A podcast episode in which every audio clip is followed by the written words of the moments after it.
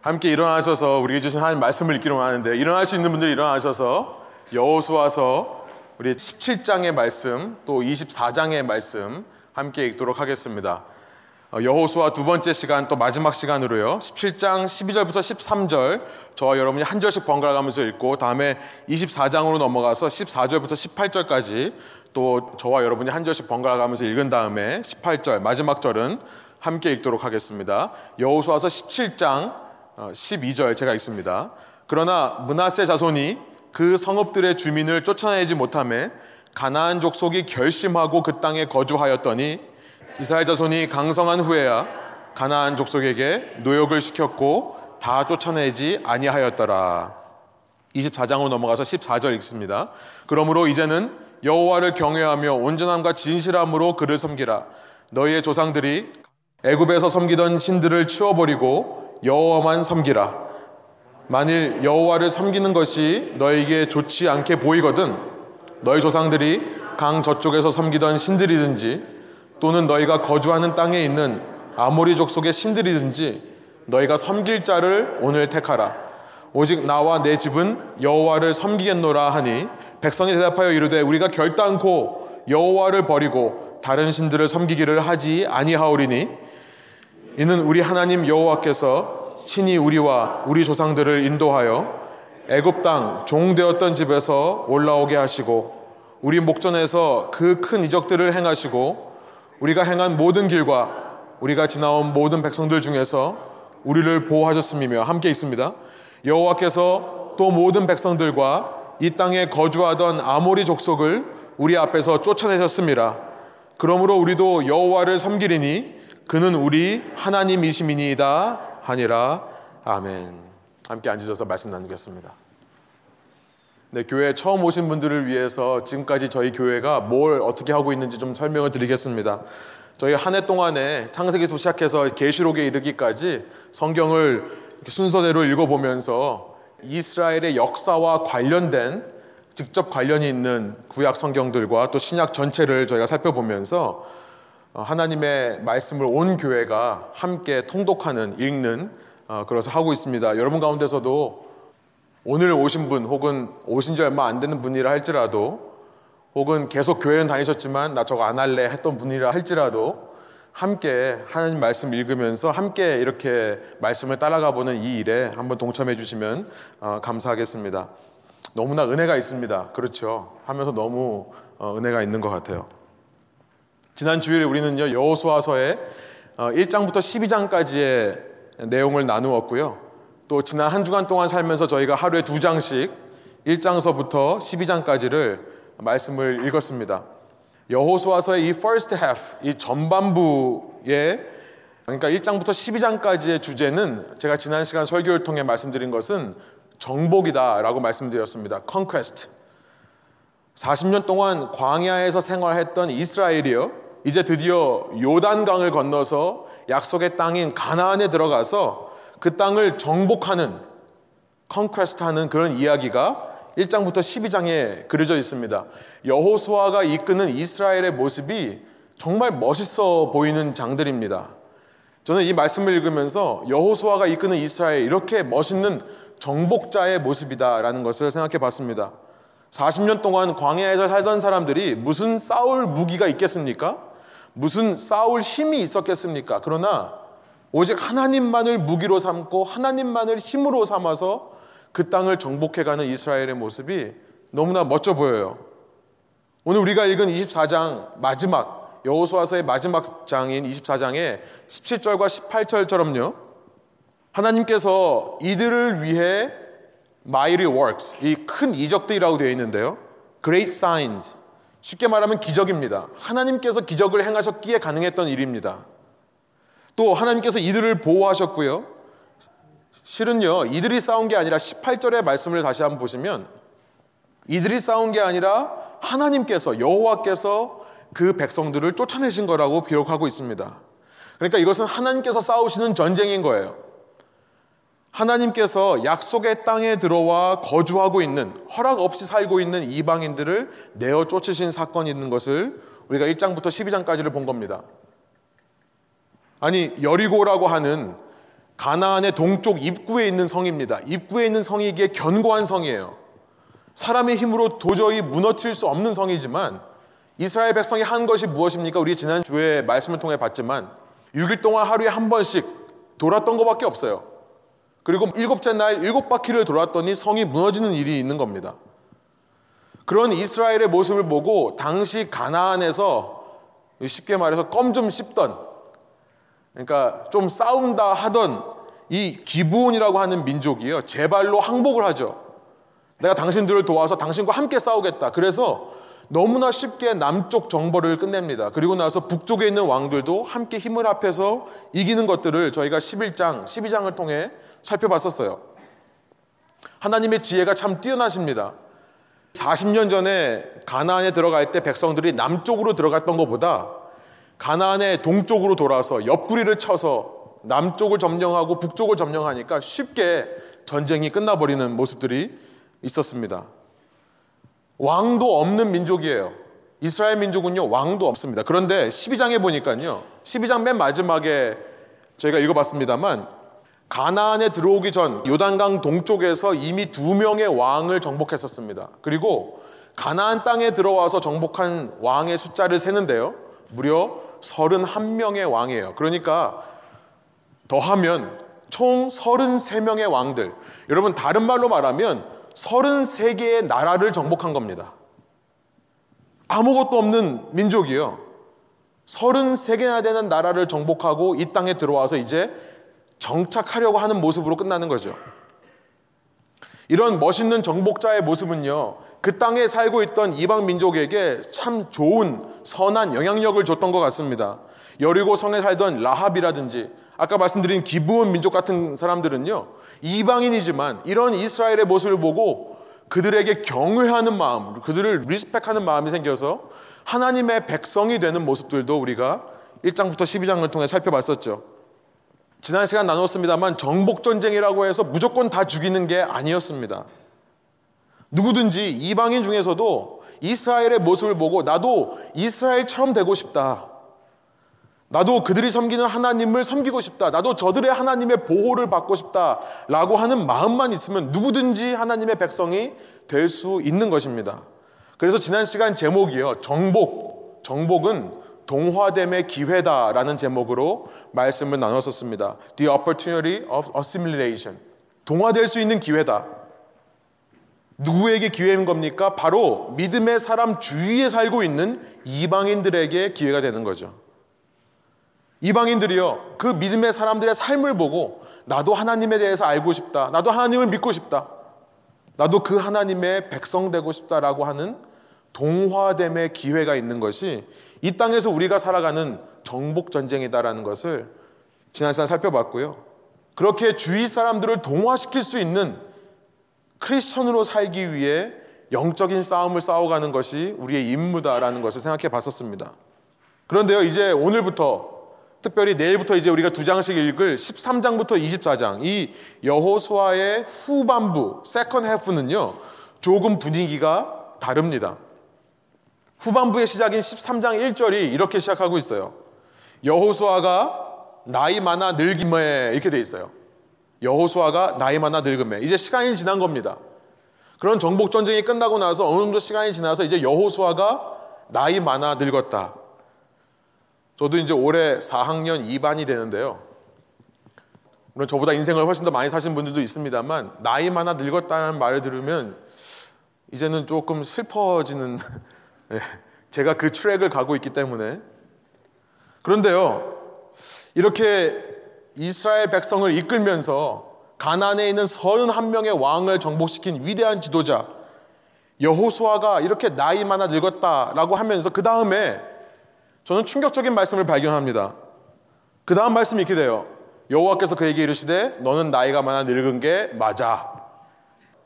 하나님께서 친절하게 짚어주시죠. 어, 두번 죽이시는 건가요? 라는 생각이 드는 거죠. 그런데 여러분 충격적인 것은 이 말씀이 아니라 하나님이 이렇게 말씀하신 분이라는 게 아니라 그 다음 말씀입니다. 우리 노란 글씨를 한번 한 목소리로 읽어보겠습니다. 얻을 땅이 매우 많이 남아있도다. 여호수아는 나이 많아 늙었고요. 하나님께서도 그걸 컨펌해 주십니다. 너 늙은 게 맞아. 이제 너희 너에서 힘이 없어. 그런데 문제는 뭐냐면 얻을 땅이 아직도 매우 많이 남아 있다는 거예요. 심각한 문제입니다. 여러분이 이스라엘이라면 어떻게 느끼시겠어요? 저 같으면 이렇게 느낄 것 같아요. 어, 빨리 여호수아 대신에 여호수아와 맞먹는 아니 여호수아보다 더 강한 지도자를 세워서 그 지도자를 중심으로 우리가 남은 전쟁을 치러나가겠다 이렇게 생각할 것 같아요. 이것이 우리의 생각입니다. 아니면 절망할 것 같아요. 어, 여호수아가 이렇게 했단 말이야? 이제 늙어서 할아버지가 돼가지고 아무것도 할 수가 없단 말이야? 우리는 망했다. 이렇게 생각할 것 같아요. 그런데 하나님께서는요, 우리 생각과는 전혀 다른 방법을 생각하십니다. 그렇기 때문에 새로운 전략, new strategy, 새로운 전략을 세우시는데요. 여호수아 13장 6절에 이런 말씀이 있습니다. 제가 한번 읽겠습니다. 하나님께서 이제 정복할 땅이 매우 많이 남았는데 그 땅이 어딘지를 친히 말씀해 주시면서 맨 마지막에 이렇게 말씀하시는 거예요. 또 레바논에서부터 미르스봇 마임까지의 산지의 모든 주민, 곧 모든 시돈 사람의 땅까지 너희가 정복해야 되는데 내가 그들을 이스라엘 자손 앞에 쫓아내니 너는 내가 명령한 대로 그 땅을 이스라엘에게 뭐 하라고요? 분배하여 기업이 되게 하되 13장을 대하면서 놀라운 것을 발견하는데요. 하나님께서 이런 위험의 문제, 이런 시급한 문제, 지도자가 나이가 늙어서 더 이상 할 수 없는 이 문제 앞에서 솔루션을 제공하시는데 그 솔루션이 뭐냐면 분배라는 겁니다. allocation 혹은 allotment라고 하는 땅을 나누는 분배. 그래서 이제 여호수아 후반부는요. 이 후반부의 모든 메시지를 한 단어로 요약하라고 하면 바로 이 분배가 되는 겁니다. 여호수아 후반부의 내용, 여러분 다음 슬라이드 보여주시면 전반부의 내용은 정복 전쟁이라고 할 수 있었습니다. 그렇죠? Battle for Conquest, 정복하기 위한 전쟁. 여호수아를 중심으로 해가지고 이방 민족들을 정복하는 그 전쟁의 내용이 앞서 전반부의 내용이었다면 이제부터는 다음 보여주시면 정착 전쟁이라는 거예요. Battle for Settlement. 이제는 12개의 지파가요. 자기에게 분배된 땅에서 남아있는 이방인들을 쫓아내는 정착 전쟁을 벌여야 된다는 것입니다. 이것이 하나님의 새로운 전략이에요. 이것이 여호수아 후반부의 중심 주제입니다. 정착이라고 하는 것의 주제가 이거예요. 여러분 우리가 오해하지 말아야 될 것이 뭐냐면요. 정착이라고 하니까 혹은 분배라고 하니까요. 이제 우리가 말씀을 읽다 보면 어떻게 분배를 하냐면 땅을 제비 뽑습니다. 캐스팅 럿. 제비를 뽑아요. 제비 뽑아서 각 지파에게 분배한다고 하니까 우리가 이렇게 생각하기가 쉬워요. 이것은 마치 로또와 같다. L-O-T에다가 T-O를 붙여서 로또와 같다. 혹은 래플. 추첨하는 거죠. 이렇게 상 받는 거라고 우리가 이해하기 쉽습니다. 분배라고 하는 것이 하나님으로부터 상을 받는 것. 아니요, 이것은요, 정착 전쟁입니다. 우리가 이걸 알아야 돼요. 이것은요, 정착 전쟁을 말씀하시는 겁니다. 각 지파가 땅을 분배받는 가장 첫 번째 목적이 뭐냐면, 가장 첫 번째 이유가 뭐냐면, 13장 1절이 말씀하시는 거예요. 여호수아가 이제 나이가 많아서 늙었기 때문이라고 말씀을 하시는 겁니다. 무슨 말입니까? 이제 남아있는 땅들은 여호수아라고 하는 리더십으로 극복해야 될 문제가 아니라 각 지파에 속한 사람들이 스스로 나서서 해결해야 될 문제다라는 것을 말씀하시는 거죠. 쉽게 말하면요. 더 이상 여호수아의 싸움이 아닌 겁니다. 이것은 각개 전투예요. 이스라엘 지파, 그 지파를 이루는 각 사람들이 싸워야 될 싸움이라고 말씀을 하시는 거예요. 이것이 하나님의 우리의 생각을 뛰어넘는 새로운 방법이라는 겁니다. New strategy예요. 여기서 우리는요, 우리의 신앙에 대해서 한번 생각해 볼 수 있겠습니다. 만일 여호수아라고 하는 인물이 예수님을 말하는 것이라면, 예수님을 상징하는 거라고 한다면, 여호수아라고 하는 것은 히브리식 발음이고요. 똑같은 단어를 아람 사람이 발음하면 예수아입니다. 그러니까 여호수아와 예수는 똑같은 이름이에요. 여호수아가 만일 예수님이라고 생각해 본다면 여러분 예수님께서 이 땅에 오셔서 우리의 구원을 위해 이미 승리하신 승리의 역사들이 있죠. 우리가 성경을 통해서 발견하는 것처럼 이 땅에 오신 예수님께서는요, 수많은 기적, 이적을 통해서 그 일들을 이루셨습니다. 하나님이 우리와 같은 인간 아기로 태어났다는 자체가 기적이고요.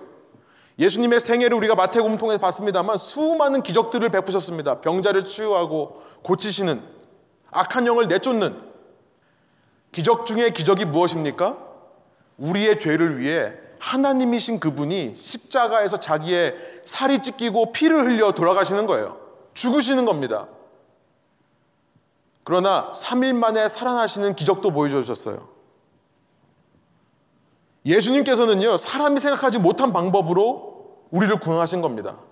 사람들은 이젠 더 이상 이 땅에 소망이 없다라고 할 때 인간이 생각하지 못한 방법으로 우리의 구원을 이루신 거예요. 그는 비록 사자시지만 그는 라이언이세요. 사자지만 어린 양이 되어서 모든 죄와 그 모든 죄의 결과인 사망의 문제들을 정복하신 겁니다. 그런데 그렇게 부활하신 예수님, 새로운 육체를 입으신 예수님. 여러분 그 육체는요. 늙지도 않아요. 쇠하지도 않습니다. 시간 공간을 초월해서 움직일 수 있는 육체입니다. 그런데 그 육체를 막강한 육체를 가지신 분께서 단 40일 동안만 제자들과 함께 있다가 하늘로 올라가시는 거예요. 여러분 이것이 이해가 되십니까? 제 생각에는요. 이렇게 하면 훨씬 더 효과적일 것 같아요. 예수님 올라가지 않으시고요. 어차피 늙지도 않으세요. 밥도 안 먹어도 돼요. maintenance cost 제로예요. 이 땅에 남아 계셔서 매일마다 지금 전국 투어를 하면 어떨까? 예수님은 비행기 탈 필요도 없죠. 순간 이동하실 수 있을 거 아니에요. 우리 젊은이들 뭐 포럴 같은 거 만들어 가지고 순간 이동하실 수 있을 거 아닙니까? 매일 그렇게 전 세계 투어를 한다면 어떨까? 각 지역을 다니시면서 복음서에 기록된 그 능력들을 행하시면 어떨까? 지금 이 시대예요. 그러면 예수님께서 이 땅에 이루시기 원하는 천국, 예수님의 통치로 이루어지는 하나님의 나라는 더 빨리 확장될 것 같습니다. 아니요. 솔직히 제 마음을 말씀드리면 딴 데 가서 말씀하지 마세요. 여러분에게 말씀드리는 겁니다. 솔직한 제 마음은 뭐냐면 그러면 정말 편할 것 같아요. 예수님이 월드 투어를 매일 하신다면 제일 먼저 사라질 직업은 목회자일 겁니다. 목사가 무슨 필요가 있어요? 잠 못 자며 설교 준비 안 해도 되겠죠.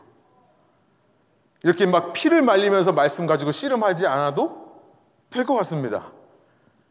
어떤 설문지를 보니까 물론 세상에 있는 모든 직업이 다 힘든 직업입니다만 그 중에서 힘든 것 중에 두 가지를 뽑았는데요. 첫 번째가 목회자래요. 두 번째가 소방관이래요. 왜 그런가 봤더니 퇴근이 없대요. 늘 그 스트레스 속에 긴장감 속에 산다고 합니다. 여러분 좀 저만을 위해서가 아니라 여러분을 위해서도 편할 것 같다는 생각이 들어요. 예수님이 그러고 다니시면요. 여러분 살면서 여러분이 신앙을 전파하기 위해 여러분 손 하나 까딱 안 하셔도 됩니다. 교회에서 이런 전도 프로그램 할 필요 없습니다. 교회 사역 필요 없습니다. 우리 찬양팀 매주 이렇게 열심히 준비하는데요. 뭔 필요가 있겠어요? 예수님 오셔가지고 천군 천사 가지고 찬양하면 얼마나 좋아요. 우리는요, 우리가 할 일은 딱 하나예요. 그냥 하루, 일주일에 하루 예수님이 인도하시는 그 월드 투어의 그 집회에 참석해서 은혜 받는 것 뿐이에요. 얼마나 많은 눈물을 흘릴까요, 우리가 그 집회에서요. 그리고 나서 내 삶은요, 그냥 내 삶대로 살면 됩니다. 그분께서 당신의 나라는 알아서 경영하시겠지라는 마음으로 내 나라, 내 왕국 챙기기에 바쁘게 한 주가 지나가도 아무 상관 없을 거예요. 그런데 말씀드린 대로 하나님은 인간의 방식과는 다른 방식으로 역사하시더라는 겁니다. 여호수아가 죽으면 여호수아를 대체할 수 있는 또 다른 능력자를 세워서 슈퍼 히어로를 세워서 계속해서 그 지도자를 중심으로 싸워가시면 될 것 같은데요. 이제는 각 지파 보고 너희가 분배를 받아서 그 땅을 책임지고 니네들이 살아나가라. 이것이 하나님의 방법이라는 거예요. 예수님께서 우리 대신 싸우시면 더 잘 싸우시겠죠. 더 효과적일 겁니다. 어디 믿지 않는 사람들이 있겠습니까? 어디 예수님 앞에서 복음을 거부하는 사람들이 있을 거예요. 그러면 입 막아버리시면 되는데요. 안진뱅이 만들어버리고 눈 멀게 하고 그런데 하나님은요 우리에게 남아있는 싸움을 싸우라 그러고 올라가시는 분이에요 하늘로 올라가신다니까요 그 예수님을 올라가시고요 신약을 보면서 정말 이해가 안 되는 게 뭐냐면 그 완벽한 예수님은 올라가 버리시고 이 땅에 그 예수님을 따르는 제자들의 공동체 뭡니까? 그 약하고 힘없는 그 모자람 투성인 교회를 남기시더라. 그러나 이 여호수아서의 후반부를 읽으면서요. 계속 제 마음속에 확신이 드는 것이 있습니다. 이 new strategy, 이 새로운 계획은요. 여호수아가 늙었기 때문에 그에 대한 대안으로 플랜 B로 하나님께서 갑자기 만들어내신 것이 아니라 이것이 애초부터 하나님의 뜻이었다는 것이 확신이 들어요. 이것이 하나님께서 원하시는 것을 확신이 드는 겁니다. 하나님께서는요, 정말 슈퍼 히어로를 세워서 정말 효과적으로 잘 싸우는 사람을 통해 영광 받으시는 것만을 원하시는 것이 아니라 전반부는 그렇게 했다면 예수님께서 이 땅에 오셔서 우리를 위해 그렇게 하셨다면 후반부는 우리 인생의 후반부는요. 부족하고 실수하고 미련하고요. 때로는 너무나 약하고 실은 너무나 악하지만요.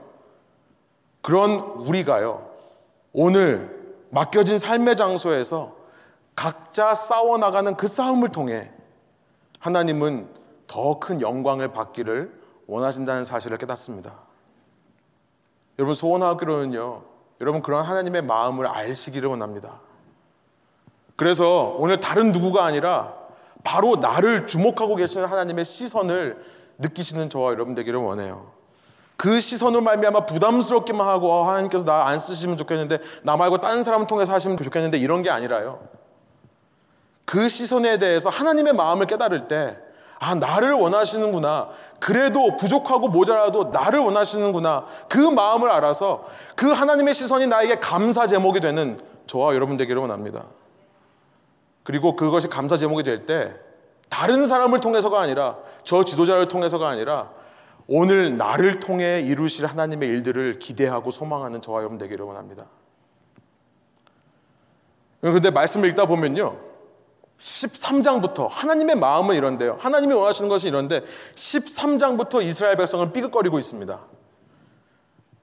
나를 위해 누군가가 대신 싸워줄 때는 편했어요. 내 대신 책임지고 이 전쟁을 이끌어갈 사람이 있을 때는 너무나 좋았어요. 근데 내가 싸우려고 하니까 힘든 거예요. 너무나 이해가 됩니다. 너무나 동감이 돼요. 내가 싸우려니까 힘들죠.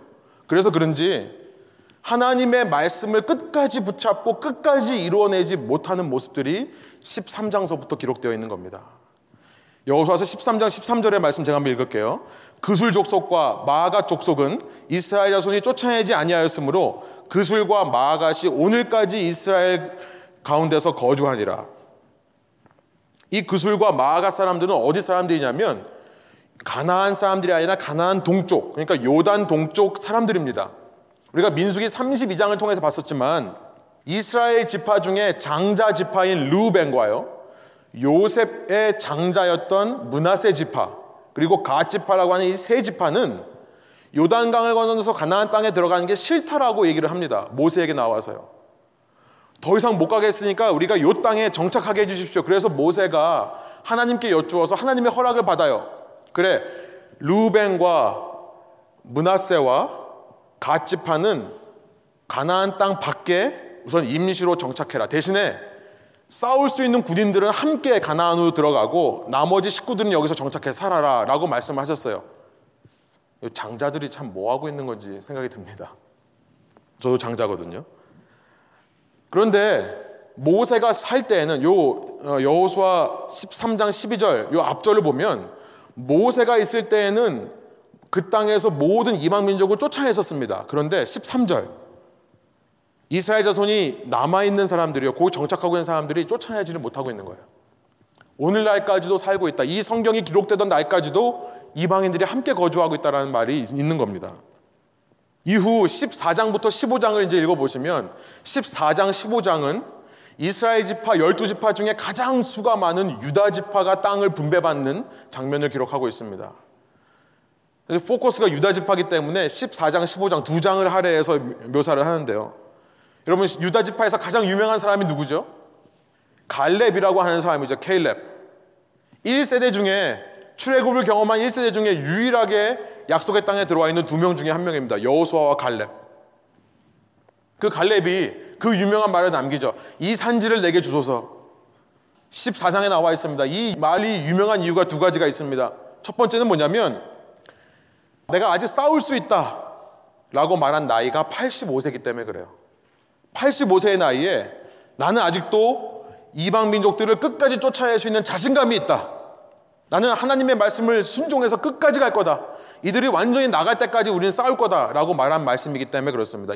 이 사람의 이 갈렙이라는 사람의 믿음의 고백이기 때문에 유명하죠. 두 번째 이유는 뭐냐면 그가 그렇게 쫓아내겠다고 했던 이방 민족이 어떤 사람인가를 보니까요.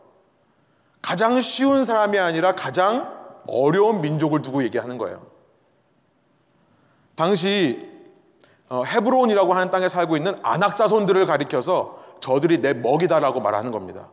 이 산지를 내게 주소서의 그 산지는 아낙 자손들이 사는 곳이에요. 아낙 자손들이 어떤 사람입니까? 40년 전에 이 부모 세대가 봤었을 때 너무나 거인이어서 우리는 그 앞에서 메뚜기와 같다라고 말했던 그 사람들입니다.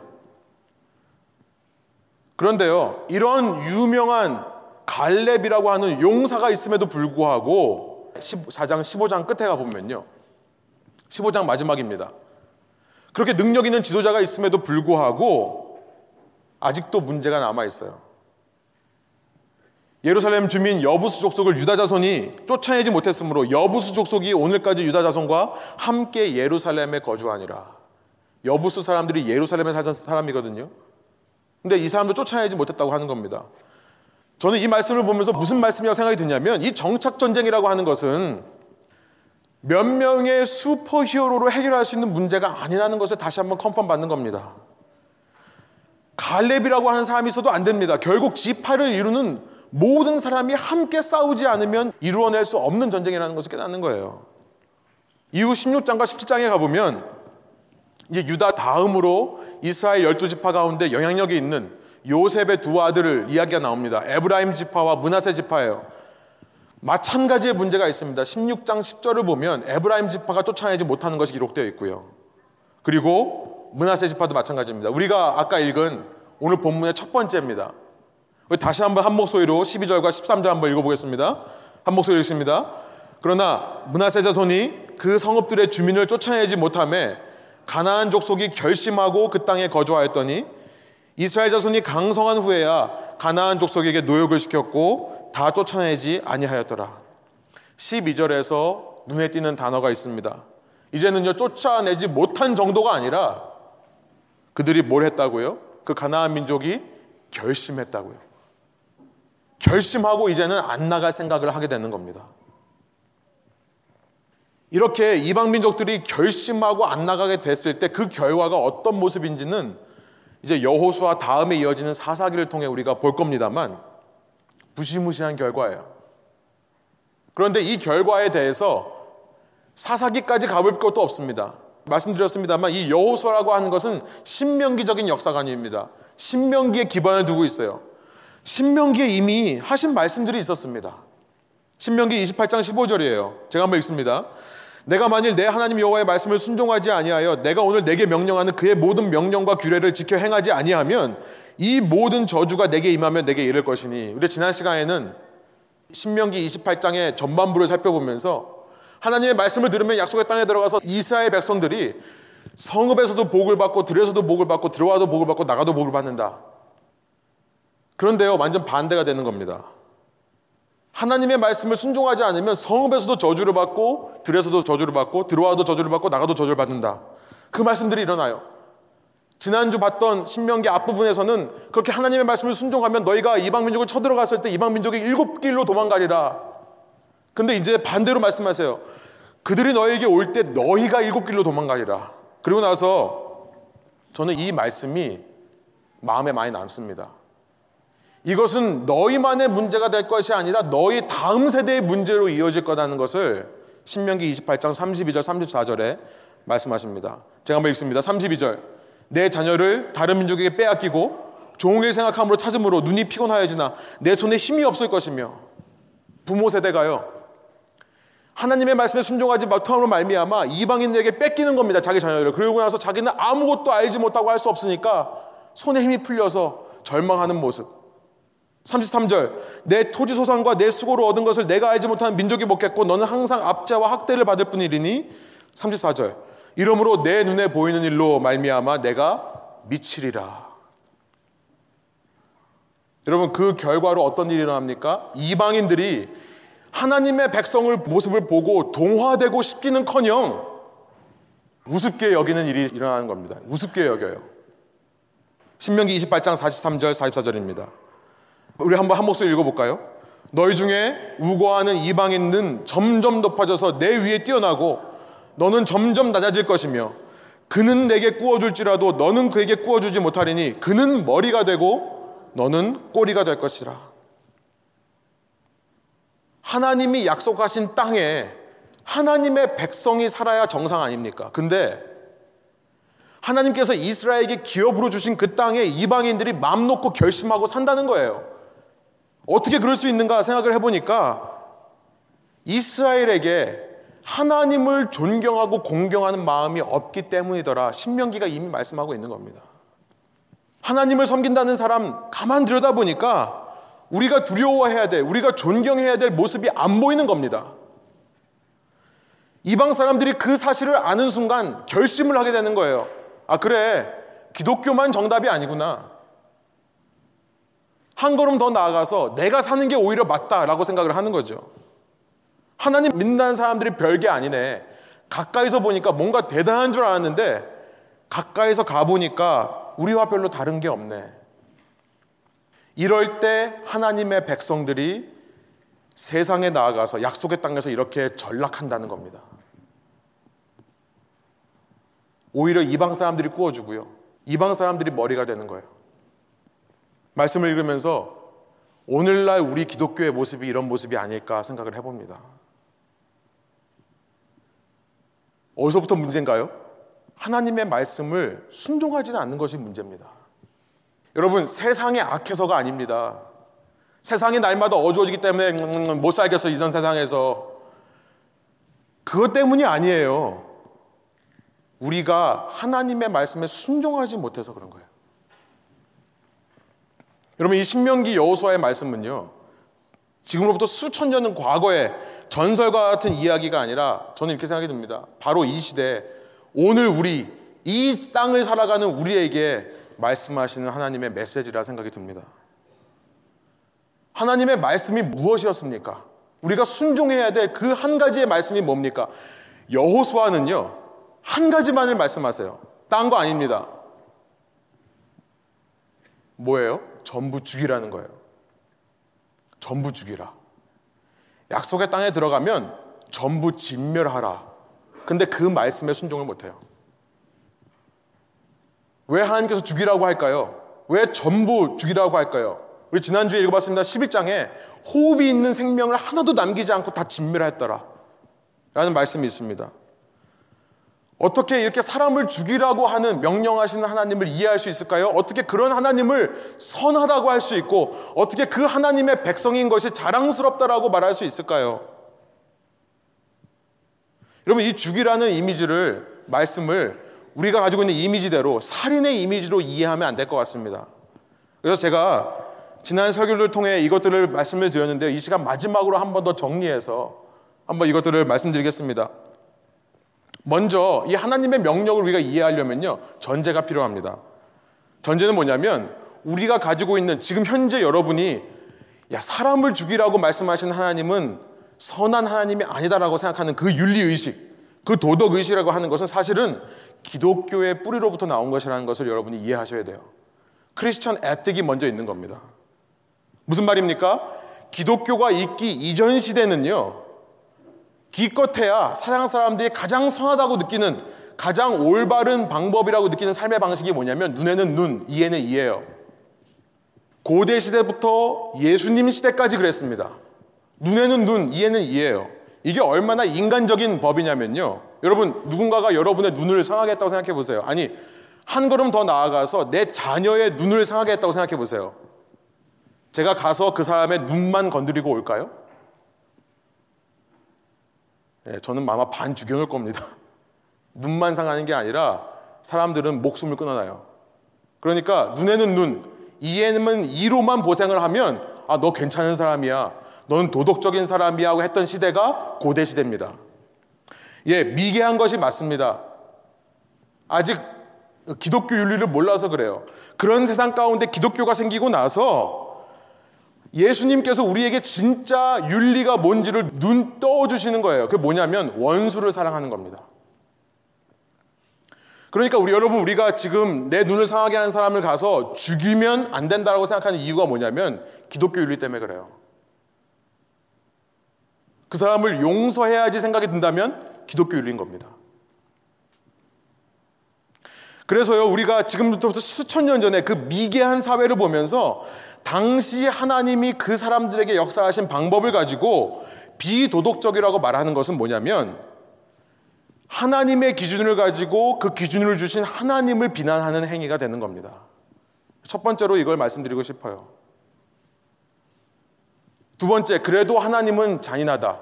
이렇게 말씀하실 수 없다 생각이 든다면 당시 전쟁 문화를 여러분이 이해하셔야 됩니다. Culture of Tribute. 이 전리품의 문화예요. 싸워서 이기면 무조건 이긴 사람이 다 갖는 겁니다.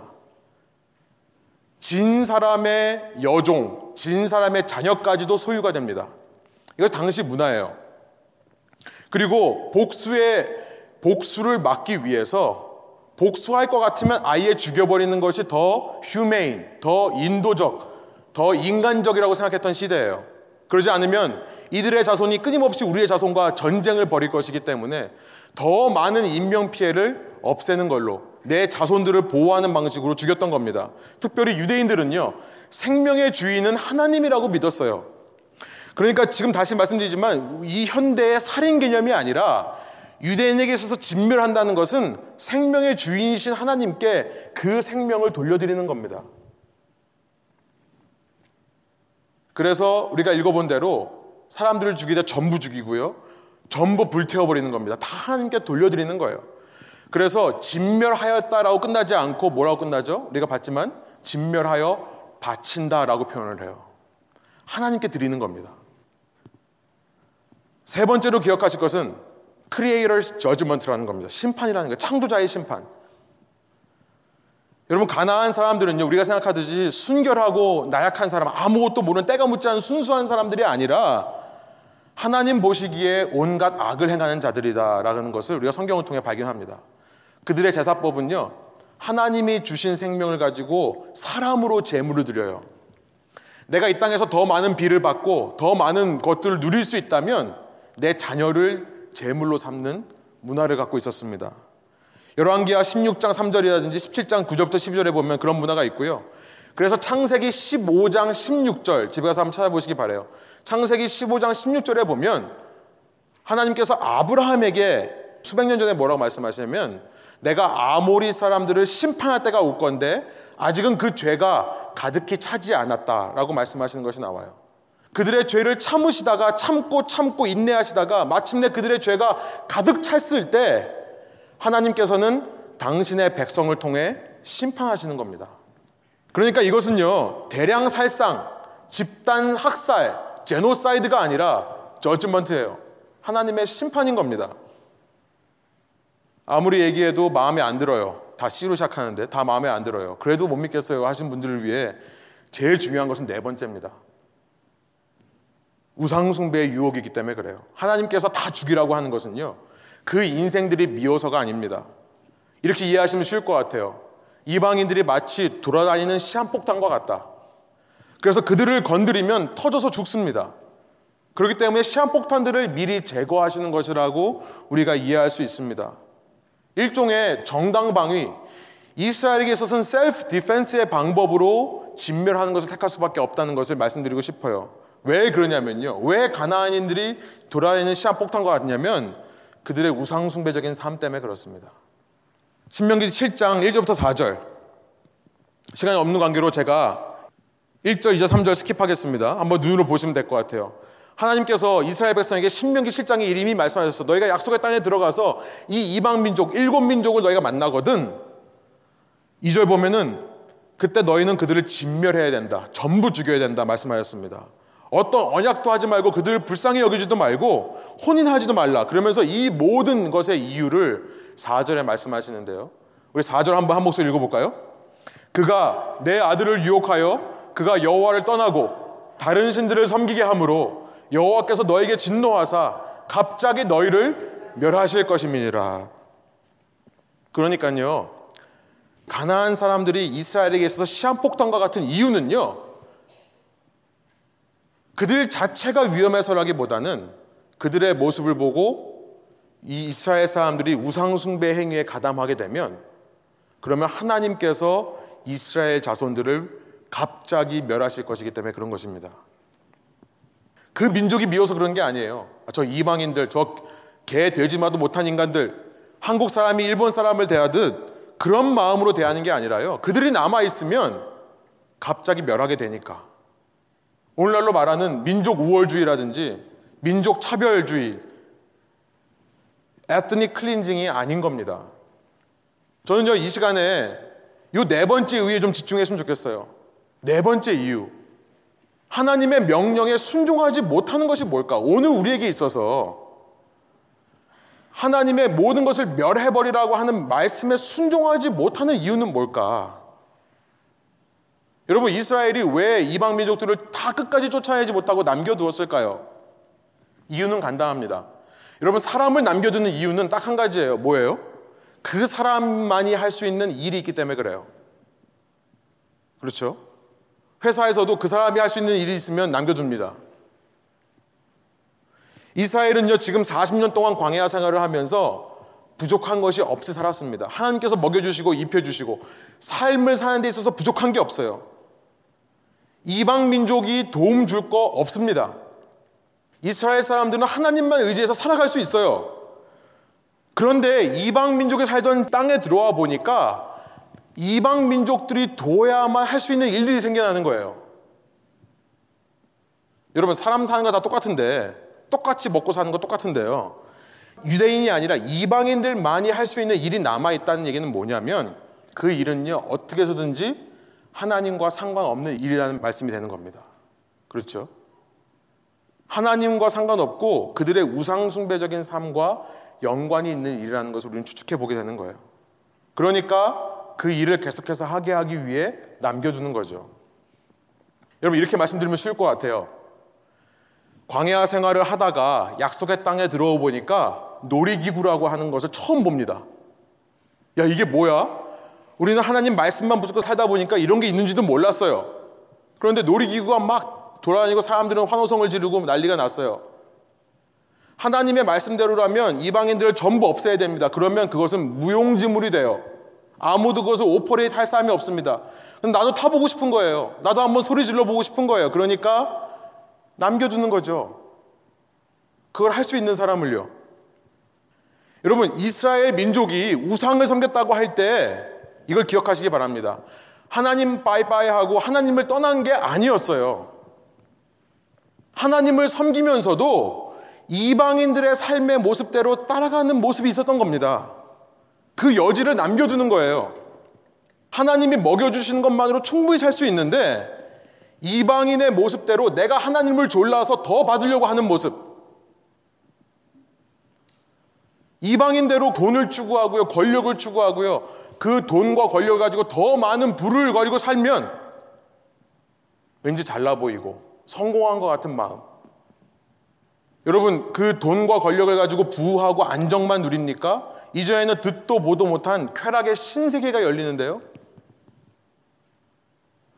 자신들의 손으로 직접 그것은 할 수 없으니까 그들을 옆에 두고요. 계속해서 그들을 통해 그 일들을 해나가도록 하는 그 모습이 바로 이스라엘에게 있어서의 우상숭배라는 겁니다.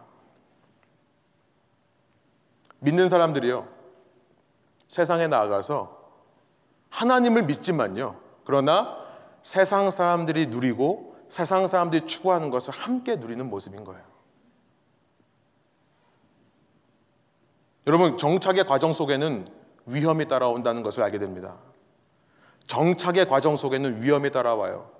그래서 그것을 제가 오늘 제목처럼 그것은 무슨 위험이냐면 동화됨의 위기다라고 말씀드리고 싶은 겁니다. The threat of assimilation. 동화됨의 위기가 있다. 이방인들이 신앙인을 보고 하는 동화, 그 기회가 아니라요. 하나님의 백성을 보고 경외심을 느껴서, 존경심을 느껴서 그들과 동화되고자 하는 그 동화가 아니라요. 오히려 신앙인들이 하나님을 믿고 의지한다고 하면서도 이방 민족들의 삶의 모습을 보고 그것의 매력을 느껴서 그들처럼 동화되고자 하는 위험. 여러분 다시 말씀드립니다만 정착도 전쟁입니다.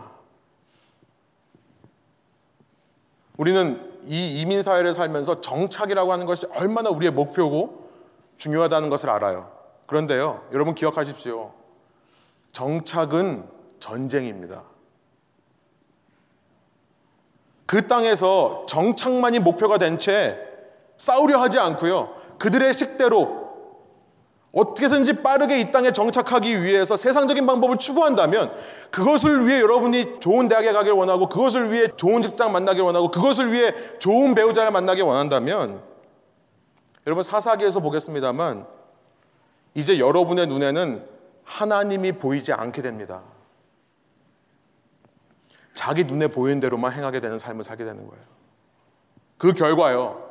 우리가 우상 앞에 상을 차려놓고 그 앞에 제사를 드리는 그런 모습은 없다 할지라도 내 마음이 하나님 외에 다른 것들을 의지할 수 있는 가능성을 열어둔다면 그 자체가 우상숭배의 마음이 되는 겁니다. 내 삶에 내가 진짜로 매일마다 시간 정해서 우상에게 절하는 일이 없다 하더라도 하나님 외에 다른 것으로 안정을 느끼고 다른 것으로 만족하고 다른 것으로 든든해하는 마음이 있다면 그런 삶의 모습이 있다면 그것이 바로 우상숭배의 삶이 된다는 거예요. 이스라엘은요, 이후 17장부터 20장까지 보면 이 땅 분배 과정에서 자신도 모르게 아니요. 실은 알면서도 모르는 척 하는 거죠. 실은 알면서도 아이 이것까지는 문제가 안 되겠지. 설마 이렇게 철저하게 신앙생활을 할 필요까지는 없겠지. 그저 눈에 보이는 대로만 눈에 보이지 않고 뒤에서 우상숭배적인 삶을 사는 것은 괜찮은 것처럼 행동을 합니다. 22장에 가보면요. 그 가나안 동쪽에 있는 민족들이 재단을 쌓으니까 난리가 나요. 너희 지금 우상에게 절하려고 재단 쌓느냐? 저는 22장을 읽으면서 실은 우상숭배란 눈으로 보이는 재단을 쌓는 게 아니라 마음속으로 하나님 외에 다른 것을 의지하는 재단을 쌓는 거다 생각을 해봅니다. 조금이라도 우상숭배의 가능성을 허락한다면 여호수아는 백성의 그런 모습을 바로 본 것 같아요. 백성 속에 그런 모습이 있다는 것을 알았던 모양입니다. 그래서 23장과 24장에 보면 세겜이라고 하는 곳에 백성들을 다 불러 모읍니다. 그리고 이제 자기가 죽기 얼마 안 남은 시점에서 그 이스라엘 백성을 향해 간곡하게 설교를 하는 거예요. 저는 23장, 24장을 읽으면서 정말 여호수아가 간절한 마음으로 애타는 마음으로 그 정말 피를 말리는 마음으로 이 백성들에게 말했다라고 생각합니다. 그 말씀이 우리가 읽은 두 번째 본문인 거예요. 우리 이 본문을 읽고 어, 예배를 마치겠습니다. 우리 14절부터 18절까지 한 목소리로 다시 한번 읽어봅니다. 그러므로 이제는 여호와를 경외하며 온전함과 진실함으로 그를 섬기라. 너희의 조상들이 강 저쪽과 애굽에서 섬기던 신들을 치워버리고 여호와만 섬기라. 만일 여호와를 섬기는 것이 너에게 좋지 않게 보이거든 너희 조상들이 강 저쪽에서 섬기던 신들이든지 또는 너희가 거주하는 땅에 있는 아모리 족속의 신들이든지 너희가 섬길 자를 오늘 택하라. 오직 나와 내 집은 여호와를 섬기겠노라 하니 잠깐만 스탑하고요. 여러분 여호수아가 무슨 말을 하는 겁니까? 이제 양다리 그만 걸치라는 겁니다. 양다리를 그만 걸치라고 말씀하는 거예요. 여러분 16절과 18절 여러분의 고백으로 우리 한번 한 목소리로 읽기로만 합니다. 16절부터 18절 읽습니다. 백성이 대답하여 이르되 우리가 결단코 여호와를 버리고 다른 신들을 섬기기를 하지 아니하오리니 이는 우리 하나님 여호와께서 친히 우리와 우리 조상들을 인도하여 애굽 땅 종되었던 집에서 올라오게 하시고 우리 목전에서 그 큰 적들을 행하시고 우리가 행한 모든 길과 우리가 지나온 모든 백성들 중에서 우리를 보호하셨음이며 여호와께서 또 모든 백성들과 이 땅에 거주하던 아모리 족속을 우리 앞에서 쫓아내셨습니다.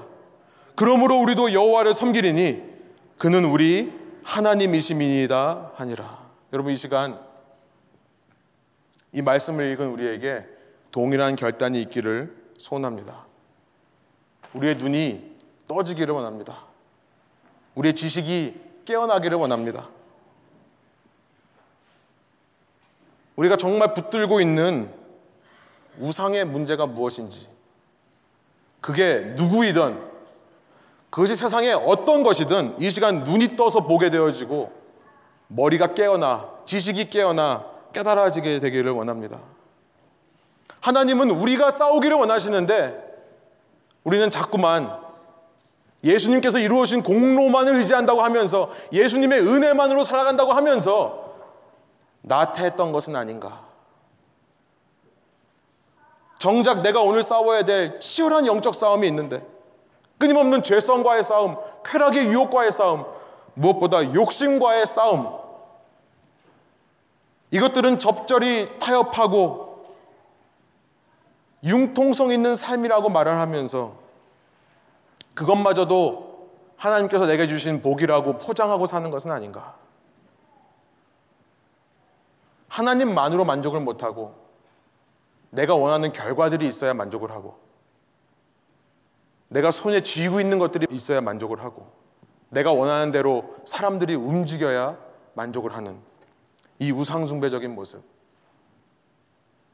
그 우상숭배적인 모습을 버리고 살지를 못할 때, 버리지를 못할 때, 과감히 끊어내지를 못할 때, 끝까지 그거와 싸우지 않을 때, 우리 자녀들이, 우리 자녀들이요. 이 세상에 나아가서 세상의 노예가 되어 세상에서 말하는 돈과 명예와 권력과 안정을 위해 이 세상의 지배 속에서 더더욱 못 벗어나는 인생을 살고 있는 것은 아닌가. 여러분 이 시간 하나님 앞에서 합당한 결단이 있는 저와 여러분의 삶 되기를 원합니다. 함께 기도하고 주기도문으로 오늘 예배 마치겠습니다. 제가 기도하겠습니다. 하나님 이 시간 우리의 눈으로부터 내가 붙잡고 있는 하나님 외에 만족하려고 하는 이 땅의 우상은 무엇인지 말씀을 통해 보게 하여 주시니 감사합니다. 저의 머릿속에 하나님이 원하시지 않는 이방인적인 모습은 무엇인지를 깨닫게 해주시니 감사합니다. 그것 때문에 위축이 되었고, 그것 때문에 낙심하였고, 그것 때문에 힘이 없다라고 말했으며, 그것 때문에 미치겠다라고 얘기를 했었고, 그것 때문에 죽겠다라고 말했던. 그러나 주님 이 시간, 주님의 사랑하는 백성들이 눈을 들어 주의 사랑하는 백성들의 머리에 지각이 있어 그들을 창조하신 분이 누구시고 그들을 인도하시는 분이 누군지를 말씀을 통해 알려주시니 감사합니다. 그래서 저희가 그럼에도 불구하고 그리 아니하실지라도 끝까지 주님을 붙잡고 이 땅에서 정착해 가는 과정 속에 선한 싸움을 마지막까지 성실하게 싸워가는 자들로 결단할 수 있도록 인도하여 주옵소서. 이제 우리가 성찬을 통해 주님과 함께 연합하는 의식을 가졌습니다. 이제는 내가 사는 것이 아니요 내 안에 오직 그리스도 예수께서 사신 것이라. 내가 육체 가운데 사는 것은 나를 사랑하사 나를 위하여 하나님의 아들을 그 하나님의 아들의 귀한 목숨까지도 아낌없이 버리신 하나님을 위해서 사는 것이라고 고백할 수 있는 저희 인생 되게 하여 주옵소서. 모든 영광과 찬송을 주께 올려드리며 예수 그리스도 이름에 그 아름다운 영광을 위하여 기도합니다. 아멘.